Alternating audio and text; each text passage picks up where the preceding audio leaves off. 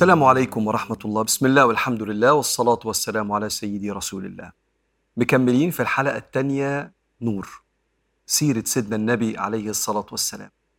السيرة اللي لما بنحكيها بتنور لنا كل حتة مظلمة في حياتنا. وإحنا النهاردة وصلنا لسن سيدنا النبي تقريبا بقى عشرين سنة.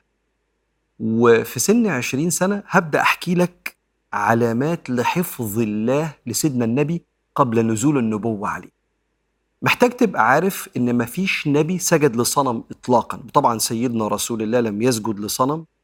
حفظه الله لم يشرب الخمر. حتى ما كانش بياكل من الذبايح اللي بتدبح للأصنام اسمها الأنصاب. كانش بياكل من الذبايح دي. مهما اتعزم عليه عمره ما يحلف باللات والعزى الأصنام اللي كان آه، المشركين بيعبدوها. فظهر عليه أشياء مختلفة عن أهل مكة. وفي سن 20 سنة صلى الله عليه وسلم كان بيشتغل في التجارة وكان عنده شريك اسمه السائب ابن أبي السائب. وكان راجل طيب وأمين جدا لا يداري ولا يماري ما كانش بيتخانق كتير وكان سهل في البيع وسهل في الشراء فالنبي شاركه.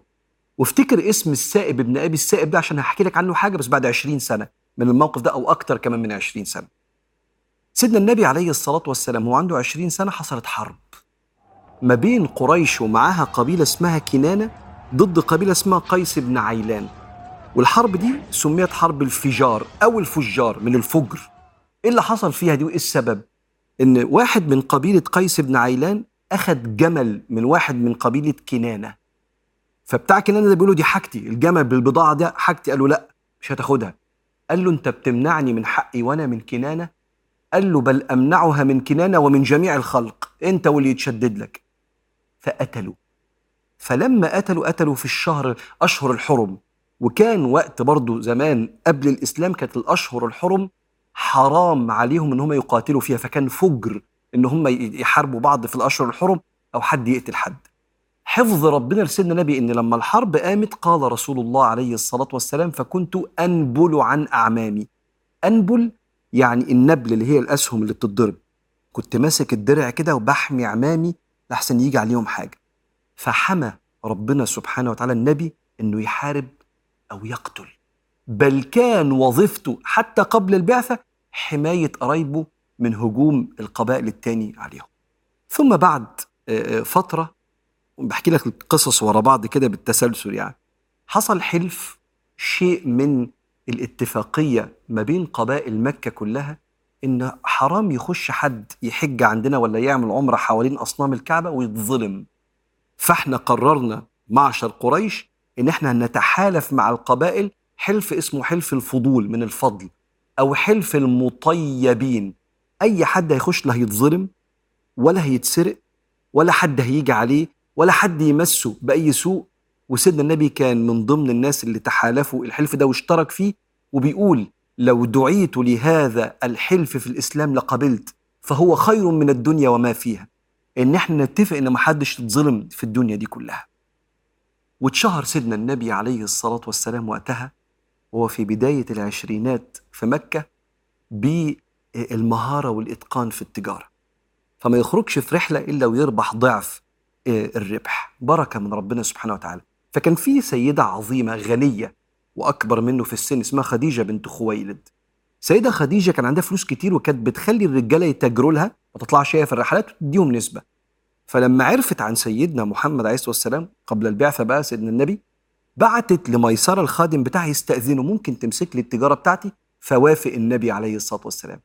وخرج في الصيف في رحلة الصيف إلى الشام مع ميسرة. وشهد منه ميسرة أعاجيب. شاهد السحابة وهيحكي لخديجة بعد شوية اللي ماشية فوقه.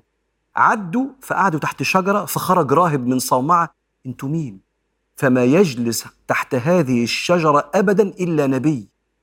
وأمساء الميسرة كده هو الراجل اللي قاعد هناك ده تحت الشجرة ده في عينيه حمرة. عينه البيض بتاعها أحمر شوية. قال نعم لا تفارقه. فقال هذا نبي آخر الزمان. وكأن في إشارات كده إن أنت يا ميسرة مع رجل مش عادي. وسيدنا النبي ماشي مع ميسرة مع ميسرة وميسرة ده عبد خادم. النبي يركب شوية وميسرة يركب شوية. فكأن النبي عليه الصلاة والسلام ميسرة يخدمه والنبي يخدمه صلى الله عليه وسلم. فاستعجب ميسرة من اللي بيحصل ده. أنا ما شفتش سيد من سادات مكة حنين كده. وهم بيتاجروا. واحد من التجار النبي قال له كذا فالراجل قال له لا أنا مش مصدقك. احلف باللات والعزى. قال لا والله. ما أحلف ابدا باللات والعزى. صلى الله عليه وسلم. فقال اذا أنت صادق. الراجل أنت صادق حتى لو مش هتحلف. كأن هيبة النبي كده الراجل صدقه. ورجعوا بالتجارة ربحة ضعف الربح. ولما دخلوا انبهرت السيدة خديجة باللي حكاه ميسرة من حنية النبي عليه الصلاة والسلام والكلام اللي سمعوا عنه نبي آخر الزمان. وبعدين ما بيحلفش باللات والعزى وبعدين كان حنين قوي قوي وضعف التجارة. فكأن حصل حاجة كده في قلب السيدة خديجة وطلبت من سيدنا النبي إنه يقبل منها ضعف الأجر اللي اتفقت عليه لأنه كان راجع لها بضعف الربح برضه المتوقع من التجارة.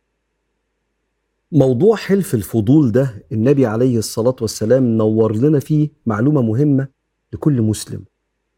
مش معنى إن اللي قدامي مشرك بيعبد طوبة إن كل تصرفاته أكرهها. حلف الفضول اتفق أهل قريش إن محدش يتظلم عندنا في البلد. فسيدنا النبي عليه الصلاة والسلام بيقول لو دعيت له في الإسلام لقبلت. يعني بيعلق على حلف الفضول لما بعث نبي بيقول لو إحنا عندنا اتفاقية زي دي وإحنا مسلمين ده أنا أقبل عليه. وده بيعلمنا إن أنت لما تشوف إنسان مختلف معاك في أكبر حاجة في حياتك وهي العقيدة ما تكرهش كل حاجة بيعملها. لو عمل حاجة متسقة مع مبادئك وأخلاقك ودينك ثمن ده قدره. امدحه اشكر فيه لأن المشتركات الإنسانية ما بين البشر كتير جدا حتى لو اختلفنا في العقيدة. اختلافنا في العقيدة ما دام الإنسان مش بيعتدي عليا ولا بيضطهدني في ديني ولا في وطني. اختلافنا في العقيدة لا يفسد للود والحب والتعاون والاحترام قضية. وده مش معناه إن أنت بتميع دينك. سيدنا النبي عليه الصلاة والسلام بيقول لو دعيت لحلف زي ده لأجبت. حاجة كمان تانية مهمة. في عرض ستنا خديجة على النبي قبل ما يتجوزوا إنه يشتغل يمسك لها الفلوس بتاعتها. قبل ما النبي يبعث وهو قبل سن 25 اولا سيدنا النبي إضافة للدنيا والآخرة. مش ستنا خديجة اللي إضافة للنبي ده هي اللي انتفعت دنيا وآخرة بمقدم النبي لحياتها. بس أنا عايز أتكلم على حاجة تخصنا إحنا. لو أنت مركز في شغلك قوي ومحافظ على قيمك قوي وبتحاول إنك تعمل الحاجة وربنا شايفك فبتتقنها قوي اعرف إن ربنا هيسخر لك قلوب الأقوياء في المجال بتاعك. يدوك دفعات للأمام اللي هيشاركك واللي هيشغلك معاه بمرتب أحسن واللي هيحسن سمعتك ويتكلم معاك لأن المحسن المتقن ربنا بيديله دفعات في الرزق. وبيسخر له العباد إنا لا نضيع أجر من أحسن عملا. وده اللي حصل مع سيدنا يوسف في السجن لما كان بيدعو الناس إلى الله وبيعاملهم كويس فقالوا له فسر لنا الرؤيا إنا نراك من المحسنين. موضع ثقة عنده كريديبيليتي مصداقية. وبالتالي أنت ركز في شغلك قوي ولا في دراستك قوي وخليك جنب تركيزك وإتقانك خليك أمين وصادق. وساعد اللي حواليك وده ربنا شايفه. وهيبعت لك اللي أغنى واللي أكبر واللي عنده تمكين في الوظيفة بتاعتك وفي التخصص بتاعك هيديك دفعة كبيرة قوي في رزقك.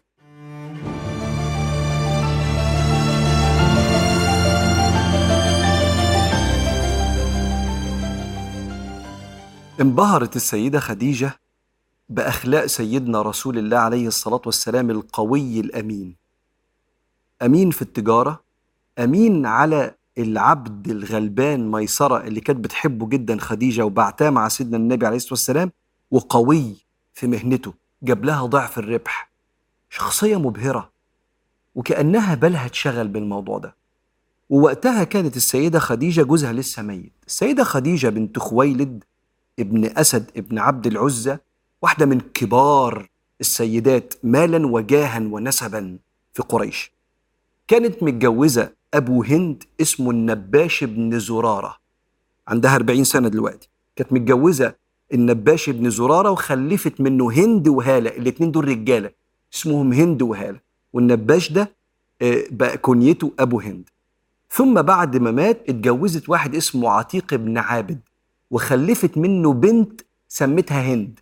فهي عندها ثلاثة هند وهالة رجالة وهند بنت. من النباش ومن عتيق بن عابد. والاتنين ماتوا دلوقتي هي عندها 40 سنة. بعتت صاحبتها السيدة نفيسة دسيسا إلى رسول الله عليه الصلاة والسلام كأنها بتقول لك شوفي كده الأخبار. فراحت السيدة نفيسة لسيدنا النبي عليه الصلاة والسلام ودي من المواقف الجميلة اللي الواحد يا رب لما يخش الجنة نفسي أشوف المشهد ده. فقالت السيدة نفيسة لسيدنا النبي عليه الصلاة والسلام يا محمد ما يمنعك من الزواج؟ فقال لها ما عندي ما يكفيني للزواج. قالت فإن كفيتك ذلك ودعوتك لذات الحسب والنسب والجمال والمال. قال فمن؟ قالت خديجة. قال وأنى لي بخديجة. قالت أنا أكفيك ذلك. أنا هتكلم معاها وهظبط كل الأمور. فراح سيدنا النبي عليه الصلاة والسلام بعد ما وافق وفرح بالزواج من خديجة. راح مع أبو طالب عمه. فلما راح سيدنا النبي عليه الصلاة والسلام مع عمه أبو طالب عشان يتقدم لها من عمها عمرو بن أسد فقال هذا البضع الذي لا يقرع أنفه. دي كلمة عند العرب كانوا بيقولوها لما يتفخروا إن في حد داخل هيعلي نسب العيلة. ولا يقرع أنفه كانت بتطلق على ذكر البقر لما يجي ذكر من البقر عايز يتجوز بقرة لو كان الذكر ده ضعيف ومش هيخلي سلالة البقر أقوى كانوا يضربوه على مناخيره عشان يبعدوه عن البقرة. لكن لو كان الذكر ده ضخم ويخلي السلالة أكبر بكتير فيقول لك هذا الفحل لا يقرع أنفه. فقام عمرو بن أسد قال هذا البضع بيمدح إن إحنا جاي لنا حد رغم إن إحنا عيلة كبيرة جدا. هيكبر نسبنا ويشرفنا. وقعد سيدنا النبي عليه الصلاة والسلام يا رب نشوف الحاجات دي في الجنة. قعد وجنبه أبو طالب عمه. وهو بيقول الحمد لله الذي شرفنا فجعلنا من نسل إبراهيم ومن زرع إسماعيل الأنبياء الكبار عيلة النبي تنتهي لسيدنا إسماعيل وسيدنا إبراهيم. وجعلنا حضنة البيت وسواس الحجاج إحنا اللي بناخد بالنا وبنأكل وبنشرب الحجاج. وهذا محمد ما يوزن بأحد من الرجال إلا رجح. شوف أبو طالب بيتكلم إزاي عن النبي.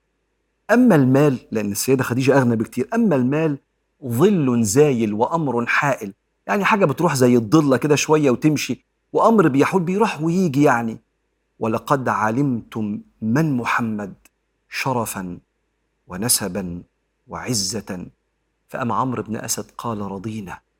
وتجوز سيدنا النبي عليه الصلاة والسلام من السيدة خديجة في مشهد كله بركة وجمال وبداية لأجمل قصة حب وأجمل عيلة عرفتها التاريخ. في أكتر من مشهد منور هنا في عرض السيدة خديجة الزواج على سيدنا محمد. أولا سيدنا النبي قدوة عليه الصلاة والسلام للرجالة والستات مش قدوة للرجالة بس فاللي هقوله ده يخص الرجالة والستات. إنك تبقى إنسان مركز في حياتك وعامل اللي عليك وبتبص على دورك دلوقتي أنا المفروض أعمل إيه؟ أنا بشتغل وأحترم الناس وصادق وأمين معاهم. ربنا سبحانه وتعالى هيدبر لك احتياجاتك اللي مش في بالك إنها تتحقق. لأنك أنت لو متصور إن أنت بس اللي بتفكر في احتياجاتك يبقى أنت نسيت إن ليك رب مدبر ووكيل ليك. ربنا سبحانه وتعالى توكل لنا. مش يعني أنا مش أنا اللي بشغل صفات ربنا يا جماعة. يعني يا رب أنا توكلت عليك فالوكيل توكله يعمل معايا. لأ هو كده كده ربنا هيتوكل ليك. يعني هيدبر شؤونك على أحسن حاجة لمصلحتك. انت لما بتتوكل بقلبك بتطمن لده بتاخد بالك من ده. وبالتالي سيدنا النبي عليه الصلاة والسلام طبعا يعني في كلامي أقل من قيمة النبي أنا بتكلم علينا إحنا. تركيز في الشغل تركيز في معاملة الناس قمة الصدق قمة الأمانة. فيجي لغاية عنده الجواز اللي هو احتياجات المرحلة. وستنا خديجة ما كانتش في الصورة لأن البنات بتسأل طب أنا أعرض على واحد عجبني الجواز؟ ما كانتش في الصورة. ده هي بعتت السيدة نفيسة في أحد الأقوال وأحد روايات السيرة. تسأل سيدنا محمد لو الموضوع ده مناسب بالنسبة له ولا لأ. ولو كان رفض كان هيبقى الكلام بين سيدنا محمد عليه الصلاة والسلام وبين السيدة نفيسة. وخديجة كأنها ما تعرفش. حفاظا لينا بقى الكلام إحنا حفاظا على مقام البنت وعلى وضع البنت وإن برضو أنت ما تضمنيش ممكن الكلام يتنقل بصورة أنت ما تحبيش سمعتك يوصل فيها كده. فالتوسط هنا لو أصلا هتعملي كده بدون ما حضرتك تكوني في الصورة. لكن كمان سيدنا النبي موضع ثقة. فلما السيدة خديجة بعتت السيدة نفيسة هي عارفة هي بعتها لمين؟ للصدق والأمانة والحشمة واحترام أسرار الخلق واحترام خواطرهم. فكان التصرف السليم مع الإنسان السليم.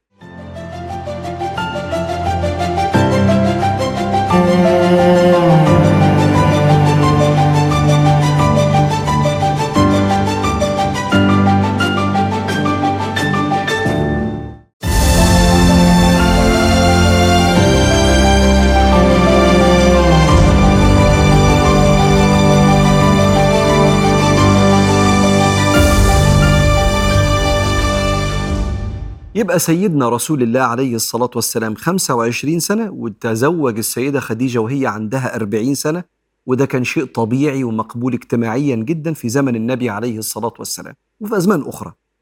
وعايزك ترسم معايا دلوقتي كده شجرة أسرة النبي عليه الصلاة والسلام. ما بين سن 25 لسن 35 عند النبي رزق من ربنا من السيدة خديجة بست أبناء أربع بنات وولدين. سيدة زينب الكبرى بنت النبي الكبيرة واتجوزت واحد اسمه أبو العاص بن الربيع. السيدة خديجة أمها تبقى خالته وخلفت له علي وأمامة علي ولد وأمامة بنت. وبعدين السيدة رقية بنت النبي عليه الصلاة والسلام واتجوزت سيدنا عثمان بن عفان وتوفيت في غزوة بدر سنة 2 هجريا وخلفت عبد الله ابن سيدنا عثمان بن عفان. والسيدة أم كلثوم بنت النبي اللي بعد كده. زينب رقية أم كلثوم. واتجوزت السيدة أم كلثوم سيدنا عثمان بن عفان بعد وفاة أختها السيدة رقية وما خلفتش منه وماتت سنة تسعة هجريا وبعدين السيدة فاطمة بنت النبي عليه الصلاة والسلام اللي آه، خلفها وهو عنده 35 سنة واتجوزت سيدنا علي بن أبي طالب وولدت له الحسن والحسين وتوفيت بعد سيدنا النبي ما توفي بست شهور. وكمان رزق سيدنا النبي عليه الصلاة والسلام من السيدة آه، خديجة الطاهر أو عبد الله واسمه عبد الله ولقبه الطاهر والقاسم. والقاسم ده اللي كان سيدنا النبي بيكنى كنية يعني أبو فلان أو أم فلان كان بيكنى بيه. أبو القاسم صلى الله عليه وسلم. وعبد الله أو الطاهر والقاسم ماتوا هم صغيرين. وبعدين حصل مشهد مهم جدا جدا وسيدنا النبي كده إيه في سن تقريبا ال 35 قبل خمس سنين من بعثته نبي وهو عنده 40 سنة. إن كانت الكعبة بدأت تتصدع بدأ يبقى فيها شقوق كتيرة من عوامل الزمن وكان في سيول بتأذي الكعبة فقررت قريش إن هي تهد الكعبة وتعيد بنائها تاني ببناء أقوى. وكان من عند البحر اللي كان بعيد طبعا عن مكة وقتها كان في سفينة غرقانة فرماها البحر بخشب وكان وقتها في أحد البناة الماهرين عايش في مكة فقال لك الخشب موجود والراجل ده موجود آن الأوان نعمل كده. بس كانوا خايفين. لحسن يهدوا الكعبة يحصل فيهم زي ما حصل في أبرهة من كام سنة. فبدأوا كل واحد فيهم يقرب كده لغاية ما جه الوليد بن المغيرة وقال لهم سيبوني كده أبدأ أشيل الحجارة بتاعة الكعبة وقرب من الكعبة وقال يا الله لم ترع. يعني ما تخافش يا رب. لم ترع يا رب إنما نريد إصلاحها وإعادة البناء. فقام شايل منها حجر كده واستنوا كده ناموا باتوا جه الليل عليهم. لو نزلت صاعقة من السماء على الوليد بن المغيرة يبقى ربنا مش عايزنا نعيد البناء. ولو ما نزلتش الصاعقة يبقى تاني يوم هنكسرها نهدها كلها ونعيد بنائها. ناموا وصحي الوليد بن المغيرة تاني يوم الصبح وهدوا الكعبة. ولكن اتفقوا إن هم ما يحطوش في الكعبة لا فلوس ربا ولا مهر بغي فلوس من أعزكم الله تجارة الدعارة اللي كانت منتشرة وقتها جدا ولا أي فلوس سرقوها وظلموا حد. جم يبنوا لقوا الفلوس ما تكفيش بناء الكعبة على قواعد سيدنا إبراهيم. فبنوها على الشكل اللي موجود دلوقتي. لو أنت واخد بالك الكعبة شبه مربعة كده وفيها حتة اسمها حجر إسماعيل مستطيل أبيض. ده كان حتة من الكعبة في قواعد سيدنا إبراهيم. بس ما كانش عندهم فلوس يكملوا بناء الكعبة. عشان كده وأنت بتطوف بالكعبة ما ينفعش تخرم كده من عند حجر إسماعيل أكنك دخلت جوه الكعبة. فأنت بتطوف كمان من حوالين حجر إسماعيل. دي القواعد اللي سيدنا إبراهيم بنى عليها الكعبة. لكن حصل مشهد غريب جدا ظهر فيه عظمة النبي. بعد ما قبائل مكة بنت الكعبة ناقص حتة مهمة جدا وشرف عظيم. مين اللي هيحط الحجر الأسود في مكانه؟ اتخانقوا واتخانقوا مين اللي ينال الشرف ده؟ لدرجة إن هم دخلوا بيوتهم لبسوا لبس الحرب. إحنا كل ما نتخانق هنقتتل. أيوه يا سيدي هي دي كانت الجاهلية كده. وقعدوا خمس أيام بيجهزوا للحرب والقبائل حطت ده في الدم فسموا لعقة الدم. عشان خلاص في دم في حرب. وبعدين جه واحد اسمه أبو أمينة وده كان أكبرهم سنا. قال لهم يا جماعة إحنا هنتحارب وإحنا بنبني الكعبة. اللي جاي داخل علينا دلوقتي الكعبة ايا كان مين هو؟ هو اللي هيحكم ما بيننا. فرضوا بكلام أبو أمينة أكبرهم سنا. مين اللي دخل؟ سيدنا النبي عليه الصلاة والسلام. فقالوا جاء محمد الأمين جاء الأمين. نعمل إيه يا محمد؟ مين اللي يحط بقى الحجر الأسود؟ قال لهم طب لحظة كل واحد من القبائل هنجيب ثوب كبير حتة قماشة كبيرة وهنحط الحجر الأسود على الثوب ده وكل رئيس قبيلة يمسك طرف من الثوب. وهنشيل مع بعض الحجر الأسود وكل قبيلة رئيسها ماسك طرف الثوب وقام حاطط سيدنا النبي عليه الصلاة والسلام الحجر الأسود بإيديه فشرفه صلى الله عليه وسلم إن الحجر الأسود في مكان دلوقتي بايد سيدنا النبي عليه الصلاة والسلام. فقالوا رضينا بحكم الأمين علينا. وكأن في مرحلة جديدة بتظهر أمام قريش من حكمة سيدنا النبي وفي تجهيز لشيء هينزل على سيدنا رسول الله وفي رؤية كل شوية بتترسخ إن هذا الأمين مش واحد عادي ما بيننا. ده رأيه قمة الحكمة وكأن رسول الله يتجهز للنبوة. لازم هنا قلبك يشوف الحتة المنورة في أقدار ربنا سبحانه وتعالى في رد اعتبار الأنثى في قصة حياة سيدنا محمد عليه الصلاة والسلام. المجتمع اللي النبي عايش فيه عليه الصلاة والسلام ربنا قال فيه وإذا بشر أحدهم بالأنثى ظل وجهه مسودا وهو كظيم. يتوارى من القوم من سوء ما بشر به مخبي وشه عشان العار اللي حصل إنه خلف بنت. أيمسكه على هون؟ هنخليها خلاص تعيش وإحنا في قمة الكسوف. أيمسكه على هون أم يدسه في التراب؟ ألا ساء ما يحكمون. مجتمع بيموت الست لو ولدت بنت تنزل في الحفرة وتدفن. وفي اللحظة دي وفي العصر ده النبي يجي له أربع بنات. زينب ورقية وأم كلثوم وفاطمة. ويبقوا نور عين النبي عليه الصلاة والسلام وتتفرج على قصة طول ما إحنا ماشيين إزاي بيكرمهم؟ عشان يشوف المجتمع الجاهلي يعني إيه رجل سيد الدنيا والآخرة وهو بيعظم وبيكرم وبيرحم بناته. الحته التانيه المهمة اللي ممتلئة بالأنوار. واخد بالك إن في بنايه الكعبة وهم جايين يحطوا الحجر الأسود واختلفوا كانوا هيتحاربوا. القبائل كانوا هيذبحوا بعض علشان مين اللي يحط الحجر الأسود؟ سمعه النبي وقفت الحرب. دي تراكم سنين يا جماعة. تراكم سنين من الصدق والأمانة والجدعنة ومساعدة الغلابة والطيبة مع القرايب والحب مع الناس المحترمة. فمجرد ما شافوه جاء الأمين جاء الأمين رضينا به حكما. النهارده لو انت عايز تأثر في عيالك تأثر في أي حد انت بتحبه تأثر في أي حد نفسك إنه يهتدي تراكم سمعتك ممكن يغير تفكير بقاله سنين عنده. بقول لك قبائل كانت هتموت بعض. شافوا النبي قالوا بس وقف الحرب قول لنا نعمل إيه؟ وقال لهم الفكرة وقالوا سمعا وطاعا يا محمد ثقة في تاريخ سمعة سيدنا محمد عليه الصلاة والسلام. فأنت النهارده لو عايز تعمل حاجة فيها تأثير في اللي حواليك لازم تركز قوي أنت مين بالنسبة لهم؟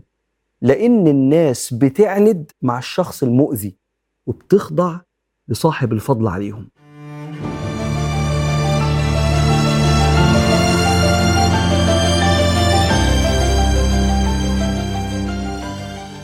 قبل ما المرة الجاية نبدأ رحلة الوحي ونزول سيدنا جبريل عايز أحكي لك عن شخصيتين من أبطال قصة حياة النبي هيظهروا دلوقتي وموقف بعدها. الشخصية الأولى زيد بن حارثة حكيم بن حزام بن خويلد اللي السيدة خديجة بنت خويلد عمته كان راجع بتجارة من الشام ومعاه عبيد وغلمان كتير يخدموا في قريش. فلا اختاري واحد فاختار الولد اسمه زيد بن حارثة. وبعدين راحت لسيدنا النبي قالت له اتفضل ده عبد يخدمك. فاستوهبه رسول الله يعني قال لها خليه ملكي. فلما أخذوا ملكه أعتقه رسول الله عليه الصلاة والسلام أعتقه. سيدنا محمد قبل بقى إيه هو تقريبا بعد سن ال 35 قبل أن يبعث نبي وتبناه فبقى اسمه زيد ابن محمد قبل ما حكم التبني يتلغي بعد كده في المدينة. وعاش أحلى أيامه مع أبوه النبي عليه الصلاة والسلام وقتها. حب واحتواء ودعم أبوة كاملة. وبعدين لقوا واحد داخل مكة مش معروف كده اسمه حارثة بيدور على ابنه في وسط القبائل لقاه في مكة. فراح لسيدنا النبي قال له أنا عايز ابني. قال له إن شاء أن يسير معك سار ده ابنك. وإن شاء أن يبقى معنا بقي. فسيدنا زيد بن حارثة اختار يعيش مع النبي وطمن أبوه وقال له أنا في الحفظ والصون هنا وعايش في عيلة سوية جدا فمشي أبوه وهو مرضي وعاش سيدنا زيد بعد كده مع سيدنا النبي عليه الصلاة والسلام سنين طويلة وهيكمل معنا في القصة. أما البطل الثاني فهو سيدنا علي ابن أبي طالب وكان طفل صغير. إيه اللي حصل؟ إيه اللي جابه بيت النبي؟ وهو ابن أبو طالب عم النبي. حصل مجاعة كبيرة جدا في قريش وافتقر أكتر أبو طالب. فسيدنا محمد راح لعمه العباس اللي هو أخو, أخو أبو طالب. قال له هل لنا في أن نكفي أبي أبا طالب مؤنة أولاده؟ ممكن نشيل عنه شوية لأنه عنده عيال كتير. قال له نروح له ونسأله. فلما دخلوا على أبو طالب أبو طالب قال لهم أشكركم على الخدمة الكبيرة سيبوا لي عقيل. عقيل ده اللي هو طالب هو اسمه عقيل واسمه طالب وكان أبو طالب بيكنى بي. أبو طالب سيبوا لي بس عقيل ده وخدوا أي حد. فسيدنا العباس عم النبي عليه الصلاة والسلام أخذ جعفر وكان من كرامة ربنا على سيدنا علي إن النبي اختار علي بن أبي طالب الطفل ابن عمه يعيش معاه ومن هنا بدأ ظهور شخصية علي بن أبي طالب في حياة سيدنا النبي. قبل ما أختم معاك ثلاث حاجات كانوا بيحصلوا بيقولوا إن سيدنا رسول الله قرب يبعث. أول حاجة انقطاع استماع الشياطين لأخبار السماء. لما ربنا كان بيؤمر الملائكة بحاجة كانوا بيتكلموا مع بعض وينزل الأمر من فوق عند ربنا في السماوات فكانت الشياطين تحط ودانها كده وتسمع الأخبار وتنزل تقولها للكهنة فالكهنة اللي بيتكهنوا بالمستقبل يقولوا يحصل في المستقبل كذا لأن هم سمعوا. وده كان موجود وقتها وصورة الجن في الجزء ال 29 بتحكي لنا الكلام ده. فقبل بعثة نبي جه الأمر من ربنا سبحانه وتعالى بمنع الشياطين من استراق السمع. ربنا بيقول في سورة الجن وأنا لمسنا السماء جربنا كده فوجدناها ملئت حرسا شديدا وشهبا. وأنا كنا نقعد منها مقاعد للسمع فمن يستمع الآن يجد له شهابا رصدا. اللي انت بتشوفه ده وأحكي لك بعد شوية الفكرة دي الشهاب اللي بيترمي على الجن عشان أو الشياطين عشان ما يسمعوش أخبار السماء. ده انقطع قبل بعثة النبي. حاجة التانية سيدنا النبي عليه الصلاة والسلام كان يمشي في طرق مكة قبل سن الأربعين قال فأسمع الشجر والحجر يقولون السلام عليك يا رسول الله وإني لأعلم حجرا بمكة كان يسلم علي بالرسالة قبل أن أبعث رواه مسلم السلام عليك يا رسول الله الحاجة الثالثة كان سيدنا النبي عليه الصلاة والسلام ينام يشوف الرؤية يصحى تتحقق كفلق الصبح. يعني ينام يشوف أحداث يصحى تتحقق بالظبط زي الحلم. وكأن بدأ يبقى فيه مخاطبات غيبية لأن سيدنا النبي عليه الصلاة والسلام بعد كده قال لهم الرؤيا الصالحة من الله. شيء يشبه الوحي من ربنا. في أكوان بتتعامل مع سيدنا النبي وتسلم عليه في رؤية أحداث بيشوفها بتتحقق في شيء من مخاطبة السماء لقلب وعقل سيدنا رسول الله تجهيزا لنزول جبريل بعد أيام قليلة في غار حراء. شوف النور اللي النبي علمه لنا في قصة زيد بن حارثة وقصة سيدنا علي.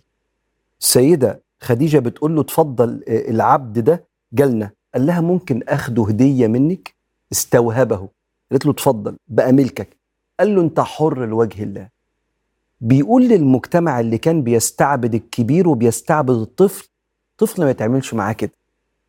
إحنا بنكرم العيال وبنهتم بيهم ويتربوا في أوساط سوية ياخدوا قدر كافي من الحنان والعناية والاهتمام والحب والاستماع مش يشتغلوا ويتبهدلوا وهم أطفال صغيرين نستعبدهم فيطلع الولد عنده نقص كبير جدا جدا لحبه لنفسه لأنه ما خدش حب أصلا.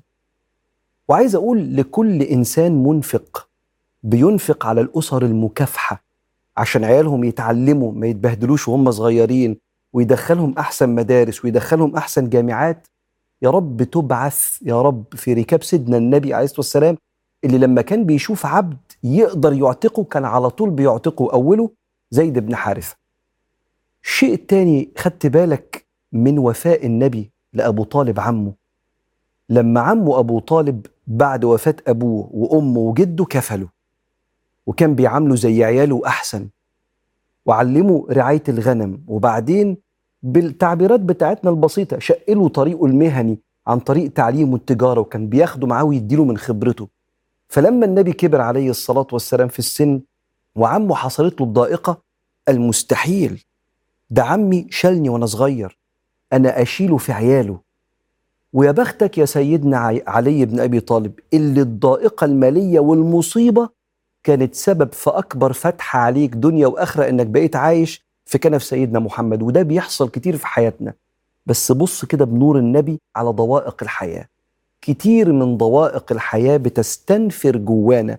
خيرات كتير بتنقلنا من الظلمات إلى النور ومن الأنانية للعطاء ومن الذاتية والقفل على النفس للإقبال على الناس ومساعدتهم بسبب إن القرش قل ولا اللقمة قلت فنقسم مع بعض. بس لو كان جواك خير فسيدنا النبي عليه الصلاة والسلام الوفي بيعلمنا أنوار الوفاء وسيدنا علي قصته بتقول لنا ساعات مصيبة تبقى سبب في خير مستمر في الدنيا والآخرة. قل أوحي إلي أنه استمع نفر من الجن فقالوا فقالوا إنا سمعنا قرآنا عجبا.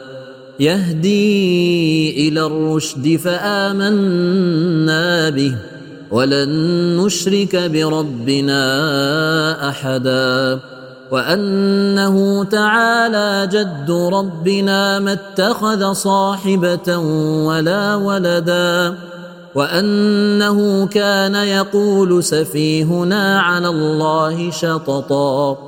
وأنا ظننا أن لن تقول الإنس والجن على الله كذبا وأنه كان رجال من الإنس يعوذون برجال من الجن فزادوهم رهقا وأنهم ظنوا كما ظننتم أن لن يبعث الله أحدا وأنا لمسنا السماء فوجدناها ملئت حرسا شديدا فوجدناها ملئت حرسا شديدا وشهبا وأنا كنا نقعد منها مقاعد للسمع فمن يستمع الآن يجد له شهابا رصدا. وأنا لا ندري أشر أريد بمن في الأرض أم أراد بهم ربهم رشدا.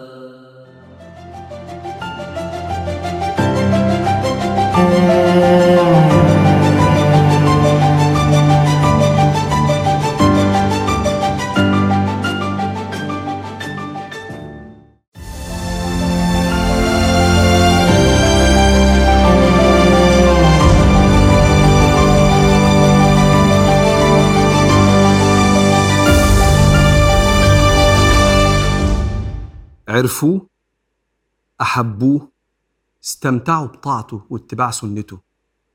دي كانت حياة الصحابة مع سيدنا رسول الله الحب والطاقة الكبرى للحركة والتضحية والفعل. فكل ما تعرف سيدنا رسول الله كل ما تحبه. كل لما تسمع أمره تبقى عمال بتتسابق عشان تنفذه حبا في النبي عليه الصلاة والسلام وطاعة ليه واستمتاعا بده.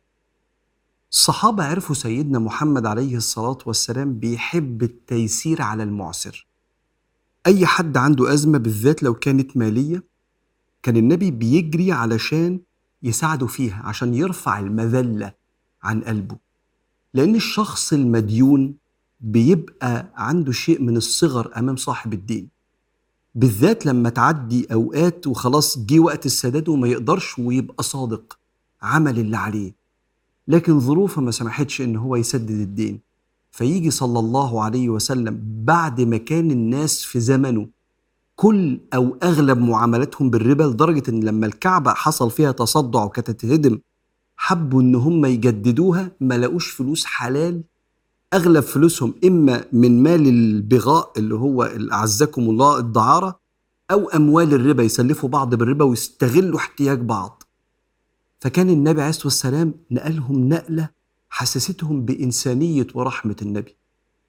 مره عبد الله بن أبي حضرد بيتناقش مع سيدنا كعب ابن مالك كعب صاحب الفلوس. وعبد الله بيقول طب استنى عليا شوية. قال له لا ده الوقت. فتعالت أصواتهما في المسجد. فأزاح النبي الستار ستار القطو اللي هو كان جزء من الجامع الغرفة بتاعته. قال يا كعب. قلت لبيك يا رسول الله. قال فأشار بيده أن هكذا. ضع النصف. قلت قد فعلت يا رسول الله. قال قم يا عبد الله فاقضيه يلا اتفضل ادفع اللي عليك. خدت بالك يا كعب؟ نعم يا سيدنا النبي. النص يا كعب. حاضر يا رسول الله. لو ده اللي يرضيك لو دي النفسية اللي انت عايزنا نعيش عليها حاضر يا سيدنا النبي. لأن السيدة عائشة كانت بتقول إن النبي كان بيحب التسهيل في كل حاجة على الناس. مش جايين الحياة نشقى ونتبهدل. كفاية الشقة في السعي على الرزق فلو لقيت حد معسر زق وساعد معاه. كانت تقول ما خير النبي صلى الله عليه وسلم بين أمرين إلا اختار أيسرهما. حب التيسير. عشان كده لما سيدنا جابر بن عبد الله أبوه مات أبوه مات فجأة في حرب أحد في غزوة أحد سيدنا عبد الله بن حرام شهيد من أوائل شهداء غزوة أحد. ساب عليه 30 وسق من تمر الواحد يهودي. ما هو الصحابة في المدينة الأنصار كانوا بيتعاملوا مع اليهود ولما النبي جه رسخ المعاملات دي في تعايش وسلام.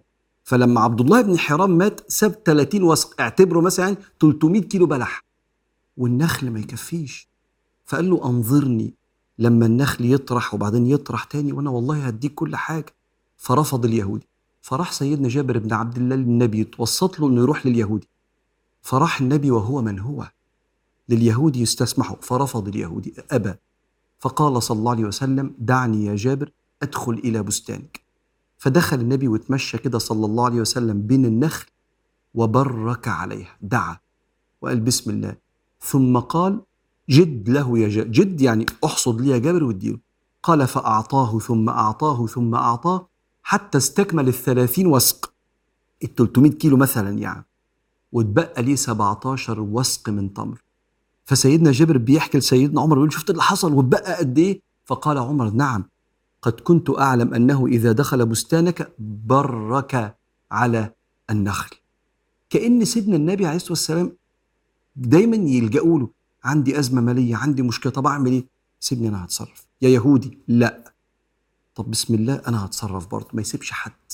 شافوه وهو بيقول لهم اخرجوا بره الأنانية والذاتية وحاول ممكن تفني ممتلكاتك في سبيل صاحبك. أيوه ما هو واحد جه لسيدنا النبي عليه الصلاة والسلام قال له أنا جعان مش قادر. فالنبي بص في بيوته ما لقاش حاجة يأكلها له.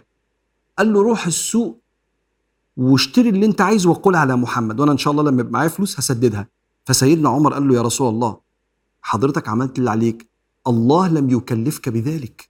حضرتك بتخليه يشتري بالدين عليك؟ آه ما هو جعان يا عمر. لم يكلفك الله بذلك. فكأن النبي صلى الله عليه وسلم لم يعجبه هذا الكلام. فقام سيدنا بلال قال يا رسول الله أنفق.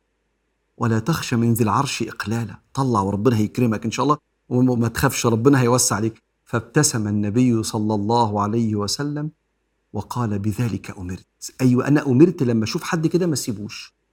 شافوا ده قدامهم.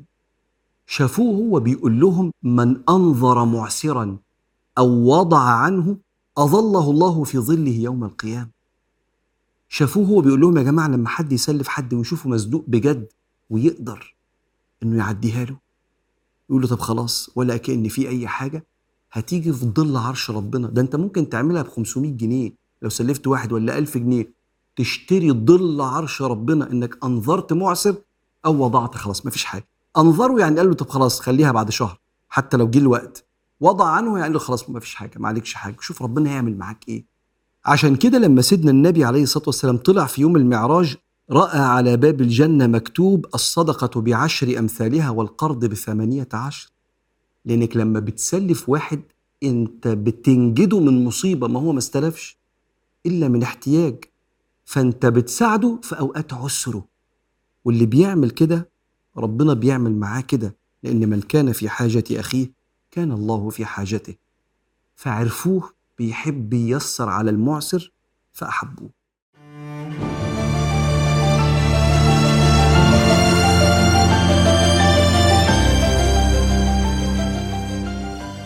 من الآداب النبوية والسنن المنسية في حياتنا وهي مهمة جدا هي سنن اللبس الثياب. وليه؟ لأن اللبس أخد شكل تاني عن العصور القديمة اللي كان الإنسان ممكن يلبس فيها لستر عورته.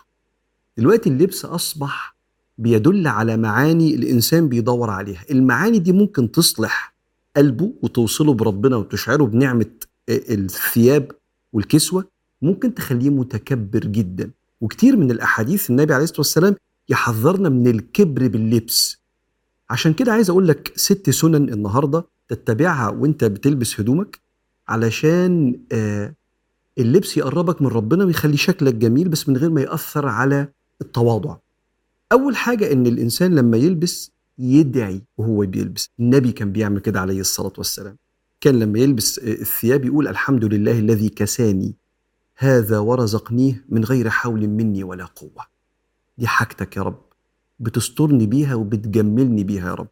وكان لما يلبس صلى الله عليه وآله وسلم ثياب جديدة كان يقول اللهم إني أسألك خيرها وخير ما صنعت له وأعوذ بك من شرها وشر ما صنعت له لأن الثياب ليها شر وليها خير زي ما بقولك فالدعاء لما تيجي تلبس.